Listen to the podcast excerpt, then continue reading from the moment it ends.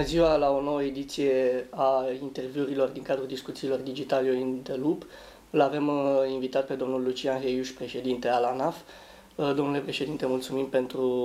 uh, găzduire pentru acest interviu. Aș dori să începem discuția de la cei 355 de milioane de euro disponibili pentru digitalizarea ANAF și Ministerului de Finanțe prin PNRR. Dacă ne puteți face o scurtă trecere prin foaia de parcurs a acestor proiecte, da, Agenția de Administrare Fiscală, ANAF, trece printr-un amplu proces de modernizare, îl numesc eu, iar o parte a acestei modernizări este și digitalizarea serviciilor și a platformelor cu care noi lucrăm. Bineînțeles că și astăzi avem un anumit nivel de dotare pe partea aceasta de IT, dar care am vrea ca în următorii trei ani de zile, la finalizarea PNRR-ului, ele să fie duse la un nivel, la un nivel superior. În acești bani care sunt uh, finanțați de către Uniunea Europeană prin uh, PNRR, avem atât platforme specifice, cât și dotări cu echipamente tehnologice. Uh, putem să discutăm, de exemplu, despre o mare platformă de analiză a riscurilor, pe care noi o numim Big Data, care va fi o bază foarte mare de informații din care noi vom putea să extragem și să identificăm acolo unde se produce evaziunea fiscală și să putem să ne direcționăm acțiunile spre locurile unde, într-adevăr, se face mare evaziune fiscală. Există un alt proiect pe care noi îl numim Sfera, care va însemna o gestionare mai bună a obligațiilor fiscale și încercăm să aducem la nivel central toate bazele de date locale și să avem o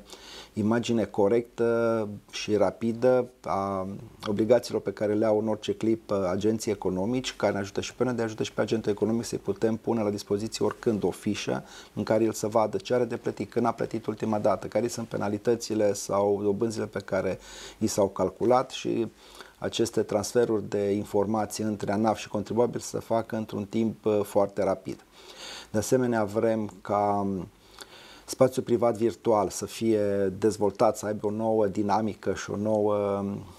fa- fațetă de contact între, între noi și contribuabil și mai sunt multe alte programe mai mici, dar aceste două sunt cele mari la care ne referim. De asemenea, vrem să dezvoltăm, și asta este unul din obiectivele noastre, un uh, schimb de informații permanent cu agenții economici. Să creștem, practic, serviciile pe care noi le oferim uh, contribuabililor și, în primul rând, aici mă refer de serviciile de informare permanentă, de deprunere cât mai ușoară a declarațiilor, de accesibilitatea plății impozitelor și taxelor și eu sper ca la sfârșitul uh, anului 2026, când se va finaliza și ar trebui să devină funcționale toate aceste platforme, fiscul din România să aibă într-adevăr eficiența și eficacitatea mărită, dar în același timp contribuabilii să simtă că suntem mult mai aproape de ei prin serviciile pe care le punem la dispoziție dumnealor. În privința proiectelor Big Data și Sfera, Uh, cum se va raporta strategia de resursă umană a NAF? E nevoie de inspectori noi sau de experți specializați care să opereze uh, cele două platforme? Dacă îi să discutăm uh, mai larg probabil despre o politică de resurse umane a NAF-ului, eu vă pot spune că, într-adevăr, astăzi avem un nivel de îmbătrânire al personalilor, al personalului din ANAF și din acest motiv, în urmă cu aproximativ două luni de zile, eu am dat un ordin de președinte prin care am transformat toate posturile care erau vacante la nivel superior, le-am dus la nivel de debutant sau asistent și aștept ca posibil anul viitor sau când uh, constrângerile bugetare vor permite să facem niște angajări masive, să aducem tineri în ANAF care alături de lucrătorii cu experiență să poată să fie integrați în mecanismul nostru fiscal și să asigure o continuitate privind uh, nivelul de fluctuație al forței de muncă. Dar în același timp, toate aceste schimbări pe care le facem prin acest amplu proces de modernizare și de digitalizare a NAF-ului implică și o pregătire profesională accentuată și continuă pentru că oamenii care lucrează astăzi în anumite segmente, este nevoie ca ei să participe la cursuri de pregătire profesională pentru a ține pasul cu schimbările care urmează. Și da, facem și acest lucru. Începând din anul 2022, uh, practic la începutul acestui an, s-a și înființat o școală de fiscalitate în cadrul ANAF-ului, pe care acum o construim, o populăm cu oameni, cu lectori, cu tot ceea ce are nevoie, o dotăm cu tehnica necesară pentru a putea să facem aceste cursuri de pregătire profesională a angajaților proprii. În același timp am semnat deja protocoale și semnez în continuare protocoale de colaborare cu universitățile din România într-un uh, dublu sens și acela de a permite studenților să vină să facă practică în structurile ANAF-ului din toată țara, Poate că unii vor lucra la noi, poate că unii, alții nu, dar măcar să fie familiarizați și să înțeleagă cât mai bine ce înseamnă administrarea fiscală la nivelul României, dar și în același timp uh, profităm de experiența profesorilor universitari care predau la aceste universități mari și care pot să vină să țină cursuri pentru angajații ANAF-ului, pentru a merge și a realiza acest deziderat pe care îl avem de creșterea calității actului administrativ fiscal în, în orice decizie pe care o impunem și acest lucru poate fi făcut decât dacă angajații fiscului sunt uh, din ce în ce mai bine pregătiți și, ca, și ei să ține și pasul cu toate schimbările care apar, atât legislative, dar așa cât și din partea de tehnologia informației. Tocmai aici voiam să ajungem. Cum se raportează ANAF la noile tehnologii? Știu că în august ați propus guvernului înființarea unui centru de excelență în tehnologie, practic care să asigure transfer tehnologic din spre mediul privat înspre uh, mediul instituțional. Uh, în ce stadiu este, stadiu este această propunere și ce urmează să se întâmple? De partea aceasta de tehnologia informației, de IT, pentru ANAF este asigurată de CNIF, care este subordonat Ministerului de Finanțe și care ne asigură, de fapt, structura aceasta informațională. Uh, și da, este făcut acest centru de excelență, sunt deja parcurși primii pași, el se va dura câțiva ani buni și va funcționa, dar cred că acest schimb de informații dintre mediul privat și noi ca instituție ale statului este binevenit și expertiza și bunele practici pe care le putem lua din mediul privat sunt benefice pentru noi. Avem, în schimb, alte, alte probleme din păcate, salarizarea pe care o putem noi oferi pe partea aceasta de IT este un pic rămasă în urmă comparativ cu salariile care se oferă astăzi pe piață, pe piața muncii din acest domeniu și de aceea nu este foarte atractiv ca tineri specialiști în IT să vină să lucreze nu numai la Ministerul de Finanțe, dar cred că și în alte instituții a statului și aici cred că ar trebui să fie luată o decizie la nivel guvernamental cât mai rapidă pentru a putea găsi o formulă cumva de egalizare sau de apropiare a salariilor IT-știlor din, uh, care lucrează la stat să fie cumva foarte aproape de IT-știi care lucrează în mediul privat. Pentru la... că avem și noi nevoie de specialiști care să vină să lucreze aici. La nivelul altor ministere sau altor instituții guvernamentale deja s-a sau emis ordine care să egalizeze această... Nu, acest... nu eu, nu, eu știu, nu știu să există asemenea lucru pentru că este o singură lege a salarizării unitare care prevede clar încadrarea în anumite grile de salarizare și ele sunt cumva unitare. Într-adevăr, se pot acorda niște sporuri în cazul în care persoanele lucrează pe anumite proiecte pe fonduri europene, dar asta este doar pe o perioadă determinată, că durează proiectul. Dar nevoia și realitatea presupune foarte clar. Dacă vrei să ai și tu ca stat IT-ști foarte buni și clar că ai nevoie de ei, trebuie să le asiguri o salarizare corespunzătoare. Și aici se poate face doar prin modificarea legii salarizării unitare a funcționarilor. Se poartă deja discuții? Uh... Da, nu, nu sunt la nivelul meu ca președinte ANAF ca să particip la asemenea întâlniri și la asemenea discuții, dar eu trag un semnal de alarmă și atrag atenția și de câte ori am ocazia ridic această problemă că este o mare nevoie de IT-ști în, în sistemul public, iar pentru mine personal în, în ANAF, dar ca să pot, poată să vină alături de noi trebuie să fie și plătiți așa cum sunt plătiți pe piața forței muncii în nivelul privat. La începutul acestui an, uh, ANAF uh, făcuse public un uh, ghid pentru impozitarea celor care obțin venituri din transfer de criptomonede, tranzacții de criptomonede și NFT-uri. Care este nivelul colectării după acest an scurs? Da, societatea, vedeți, se schimbă, apar într-un ritm alert tot felul de alte surse de venituri,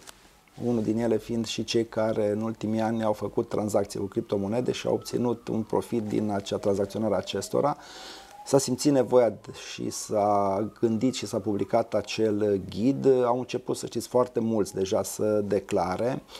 Din păcate, am găsit și noi, ca urmare a inspecțiilor pe care le-am făcut și a informațiilor care le-am avut și persoane fizice sau juridice care nu au și-au declarat în integralitatea lor uh, aceste sume. Din păcate, știți că piața criptomonedelor s-a prăbușit în ultimile, ultima lună, tranzacțiile au scăzut foarte mult, dar noi suntem foarte atenți la acest gen de noi tranzacții, noi surse de venituri care apar și este firesc să fim uh,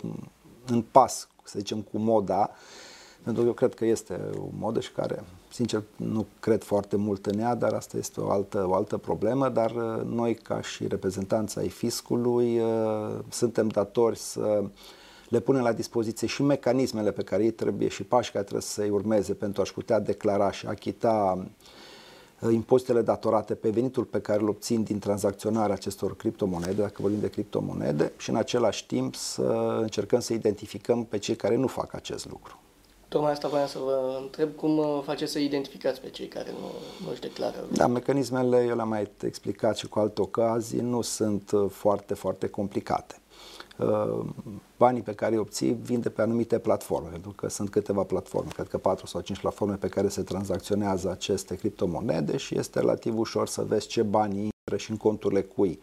din, de pe aceste platforme și pe aceea verifici să vezi dacă persoana respectivă, că e juridică sau că e fizică, și-a declarat, și-a înregistrat și-a declarat și-a plătit impozitele aferente acelor venituri. În mod practic există o alertă în sistemul ANAF care în momentul în care se